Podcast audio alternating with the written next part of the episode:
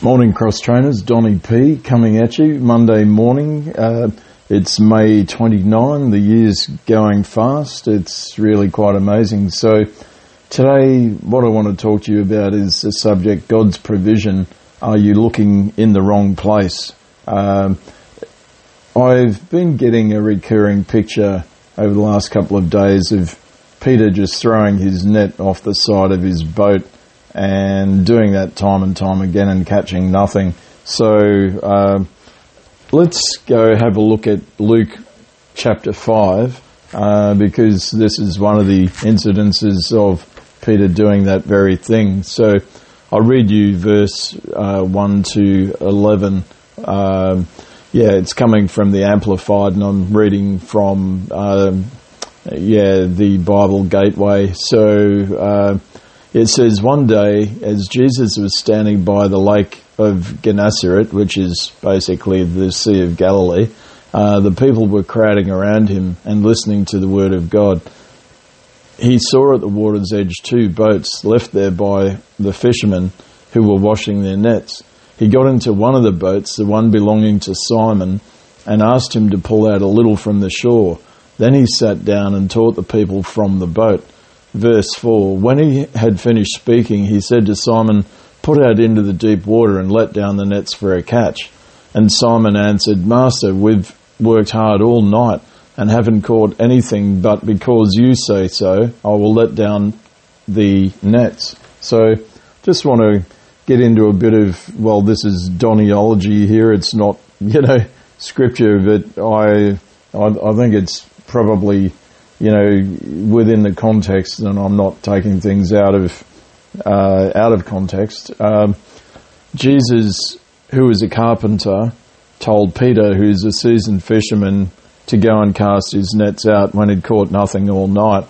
And Peter would have been thinking, okay, well, you're good at what you do, I'm good at what I do, and like, I've literally been out here all night trying to catch fish. I've caught nothing, and um, here you are telling me to go and do what didn't work. Um, didn't work and I'd tried all night. So I'm sure that's what was going on in Peter's mind. Um, yeah, so um, he reluctantly did what Jesus said. He's just going, well, okay. And I mean, you could sort of, well, just read behind the lines like I am. Hopefully I'm not getting it wrong, but he would have thought, okay, well, I'll humour this guy. I'll just do it. Probably nothing's going to happen, and that'll be that. And I'll pull the nets in and just get on with my day. Um, but it says in verse 6 when they had done so, they caught such a large number of fish that their nets began to break. So they signalled their partners in the other boat to come and help them, and they came and filled both boats so full that they began to sink verse 8 When Simon Peter saw this, he fell at Jesus' knees and said, Go away from me, Lord, I am a sinful man. For he and his companions were astonished at the catch of fish they had taken, and so were James and John, the sons of Zebedee, Simon's partners. Then Jesus said to Simon, Don't be afraid, from now on you will fish for people. So they pulled their boats up to the shore, left everything, and followed him. So yeah, the the Bible is just a summary of, of um, you know the various um, events that happened. But uh, yeah, it's it's an interesting thing that Peter doing it his way, uh, how he'd always done it, caught nothing, and Jesus, who wasn't even a fisherman, told him to go and cast his nets, and he caught maybe one of the biggest catches he'd ever ever caught in his life. He was just shocked, and so were the others. And there were so many fish caught that uh, when they loaded them into both boats, uh, the the boats were beginning to sink. So this was an amazing uh, thing, and it was even more. Um, yeah, more um, amazing to them because they'd been out there all night trying to catch something and didn't catch a thing. Um, if it sounds like uh, my fishing experience. I'm um, not exactly the world's greatest fisherman, but um, yeah, uh, I could I could use a bit of uh, Jesus Jesus experience in that regard. I think. Um, so yeah, it's very interesting. Uh, so um, this is where pride and lived experience in our own emotions and limited thinking can trip us up. Um, so at this point, we have well two choices, or, or Peter did at least, and so do we. Um, we can either humble ourselves and do what God asks or tells us to do, or we can do it our way. Uh, if we do the, the first one and follow God, we, are going to get a um, abundant outcome. If we do it our way, we're, we're probably not going to get anything if we're uh, doing the opposite of what God said to do. So we all have choices. So if God has told you or me to do something and we don't do it, um, or we think we know better, um, you know, and, and let our emotions, our lived experience, our limitations, um, our pride, or anything else get in the way, then we're shortchanging ourselves. So we've got to listen to Jesus and, and do what he says because he knows better. Um, he always knows better, and the reason he tells us to do it is because of that. Uh, so we've, we've we've got to rely on him and not on ourselves, and this is a constant battle. You know, like Romans 12, 1 to 2 says, um, you know, to become a living sacrifice. So we've got to get up on the altar and stay there. Um, if you're like me, um, I, I, don't like being on the altar. My my flesh is quite strong, and I'm always rationalising ways to get off the altar and do things my way. Um, and that hasn't worked very well in, in the past or even currently, to be honest. Um, so submitting to God and doing things His way and listening and um, humbling ourselves is way better than doing it our way and, and getting nothing. Um, so, in terms of this, I, I, I, just want to apply it to um, healing. Um, I'm passionate about healing. I believe that we in, in the church don't really understand it yet, and Jesus died to give us a lot more than what we currently are experiencing.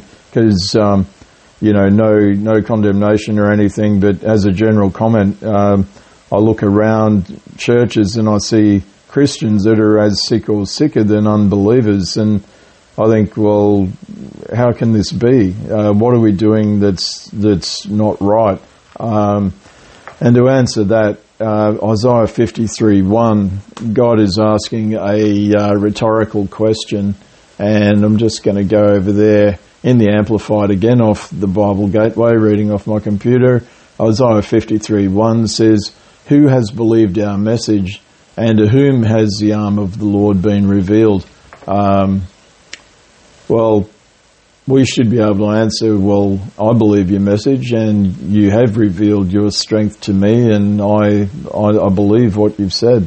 Um, but yeah, it's, it's a rhetorical question. The uh, triune God is asking, you know, Father, Son, and Spirit. They're going, well, who's who's going to believe us? Um, it could be in healing, it could be in anything, but um, are we going to believe God?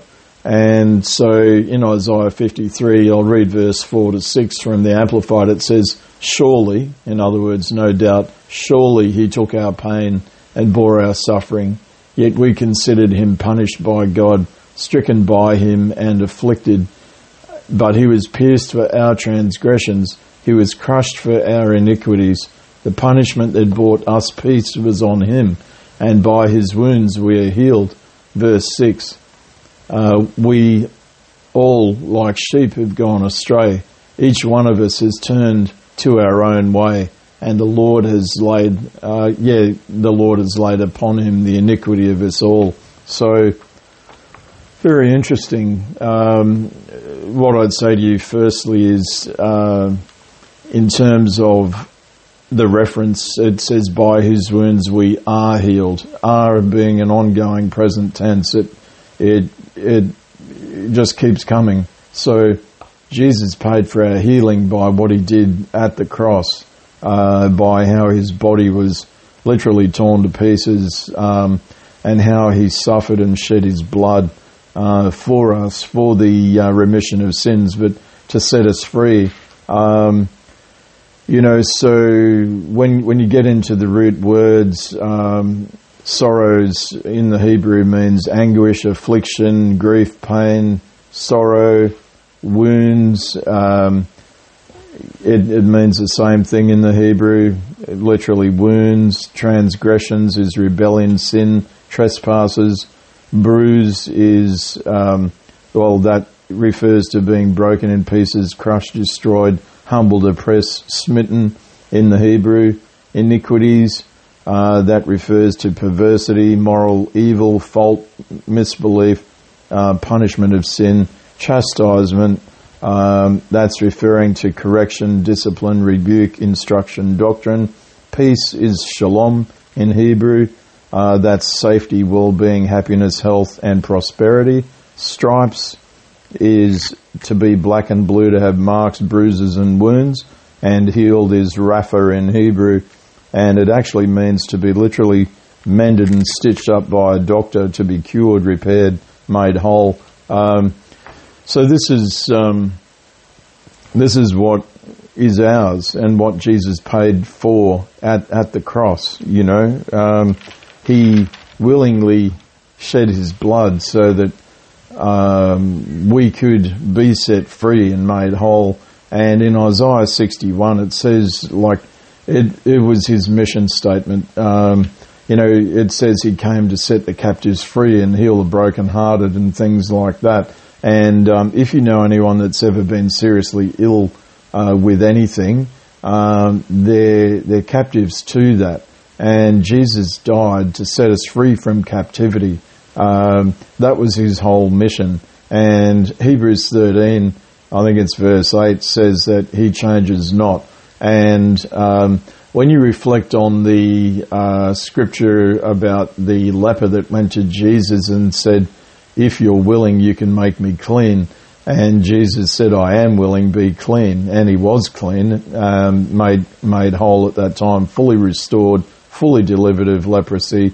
And Jesus told him, well, go and tell what just happened to the priest and, you know, follow the Jewish rituals in the temple um, as, as a uh, result.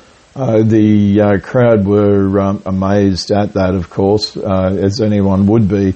But, you know, if, if Jesus healed that person, um, see, we, we get ourselves into all these mental uh, binds about, oh, is it God's will to heal me? Well, yes. I mean, Jesus went to the cross to take everything away in terms of sickness, disease, oppression, depression, uh, lack, um, all of that. Uh, that's what he what he actually came to do, and you know he he suffered so much at at the cross. Um, yeah, we we really need to understand what he actually did and why he did it and uh, yeah, just um, accept it and believe it, um, and be delivered of, sickness. And um, in uh, Psalm 91, it actually talks about no sickness will come near our dwelling, but if we don't believe it, then it's not going to happen for us. And Jesus, in the miracles that he was doing, whether it be the issue of the woman with, uh, uh yeah, the, the woman with the issue of blood or whatever you want to think about, um, there was always an element of faith with the individual uh, concerned. They had to, uh, you know, at, at least believe that it was possible for them to get healed. Um, you know, so yeah, there, there is some uh, responsibility on our behalf, not turning this into a legalistic thing, but um, yeah, we it's it's up to us to walk by faith and not by sight. But unfortunately, a lot of us are walking by sight and not by faith. And when you get back to um, Luke 5 with uh, Jesus and Peter in the fishing boat there, Peter was walking by sight and not by faith. He was rationalising in his own mind, going, Hey, buddy, I've been out here all night, didn't catch a thing. I'm a fisherman, you're a carpenter, so I mean, why would you even say that? But because of who you are, I, I respect you. I'll I'll do it. And uh, you know, uh, when he caught the the huge catch, uh, that's why I said, "I depart from me, Lord. I'm I'm a sinful man." In other words, I've been thinking the wrong way, acting the wrong way, doing the wrong thing, and getting the wrong results. And you you were right. You are the Son of God. Um, I should have listened. I didn't, and I'm sorry. And um, yeah, it's it's really quite profound. Um, so yeah, uh, Jesus suffered greatly for, for us as the Lamb of God. You know, when uh, John the Baptist saw Jesus in the early chapters of John, he, he said to the, his disciples, "Behold, the Lamb of God who takes away the sin of the world." Um, you know, and Jesus literally did that. He took away our sickness, our disease, our oppression, our brokenness, um, our lack of peace. He is the Prince of Peace. Um, so we can walk in this world uh, regardless of what nonsense is going on, and we can be in peace. And um, again, referring to Psalm 91, with all the craziness, um, stuff can happen right beside us, yet it won't come near us, and it won't come near our dwelling, uh, meaning our our greater family. If if we believe and if we listen to God and if we put into practice what He died to give us, because um, dare I say it, Jesus is not healing anyone anymore. Um, in context, what I mean by that is he already did it 2,000 years ago at the cross. Uh, after Jesus was crucified at the cross and when he gave up his spirit, um, he said, It is finished. And he went and sat down at the right hand of, of the Father. He's not constantly getting up and down from the throne room going, Oh, this person's sick, I better go heal them or whatever, he what he did was um, a complete sacrifice, good for all time, for all humanity, for everyone uh, that has lived or ever will live. Um, you know, he he paid it all. Um, he couldn't do any better than what he did, and he doesn't have to redo anything. And so, in that sense, he's not healing anyone now. He's seated at the right hand of God but his sacrifice was good enough. We we just have to believe it and um, apply it. So, by his stripes we are uh, are healed. Um, you know, so it's it's a, a, constant, ongoing thing, as as I as I mentioned. Um, so yeah, every sickness, disease, oppression invaded Jesus' body on the cross. He took it all upon himself, and he removed all of that from us. So if he if he took it away, why would we want to take it back? Uh, leave it with Jesus and uh, walk in in health and prosperity, freedom, peace. Um, yeah, be um, be in the zone, so to speak, where you can have a um, abundant life. Uh, like John ten ten says that you know Jesus came. Um, well, uh, to give us a um, abundant life, but the thief as in Satan comes to steal, kill, and destroy, and he uses sickness to do that. So we've we've got to take our authority over what he's doing and not accept his his garbage. Um, you know, because if if we accept it, then he'll keep delivering it. So. Um, yeah, verse 6 in Isaiah 53, it says, We all like sheep have gone astray and turned to our own way. Um, it's interesting that that was put in uh, to the reference of what Christ did. Um, so what what God is saying here is, well, you know, we've all done our own thing. We've all turned aside to our own um, our own uh, human way of thinking and rationalisation and so forth. Uh, we we need to get back uh, back to God. excuse me. Um, yeah, to um, to actually believe what Jesus did at the cross and um, yeah, First Peter two twenty four is all all about the uh, healing of, of Jesus too. In terms of um, it says by His stripes we have been healed. Um, excuse me. So if we are, healed and if we have been healed, well, it, it can't get any more plain than that. We are healed. Um, so yeah, it's it's just interesting. Um, so Peter caught the fish in Luke five after reluctantly obeying what Jesus said. You know, he was acting in pride, acting on his own lived experience, and thinking, well, you know, why would I listen to you? Excuse me. Um, well, the answer is if you, if you listen, then you're going to get a huge haul. Um, if you do it God's way, it's going to work out way better than your way uh, or my way. Um, so yeah, that's the moral of the story. Let's drop our pride, our uh, knowledge, quote unquote, our lived experience, our human beliefs, and let's instead choose to do what God says to do. Um, so if we do that, we'll get the results that we're seeking a lot faster and in greater abundance than we thought possible. Um, so Peter did the right thing after the fact, and um, he said to Jesus, well, he, he revealed his heart. He said, Lord, I'm a sinful man. Um, and, and he was at, at that point. Um, you know, but, um, after the, um, yeah, the, the resurrection and, uh, when the Holy Spirit came on the day of Pentecost, which was yesterday, um, on our cal- calendar, the coming of the Holy Spirit, um, Peter went on to become, uh, everything Jesus said about him.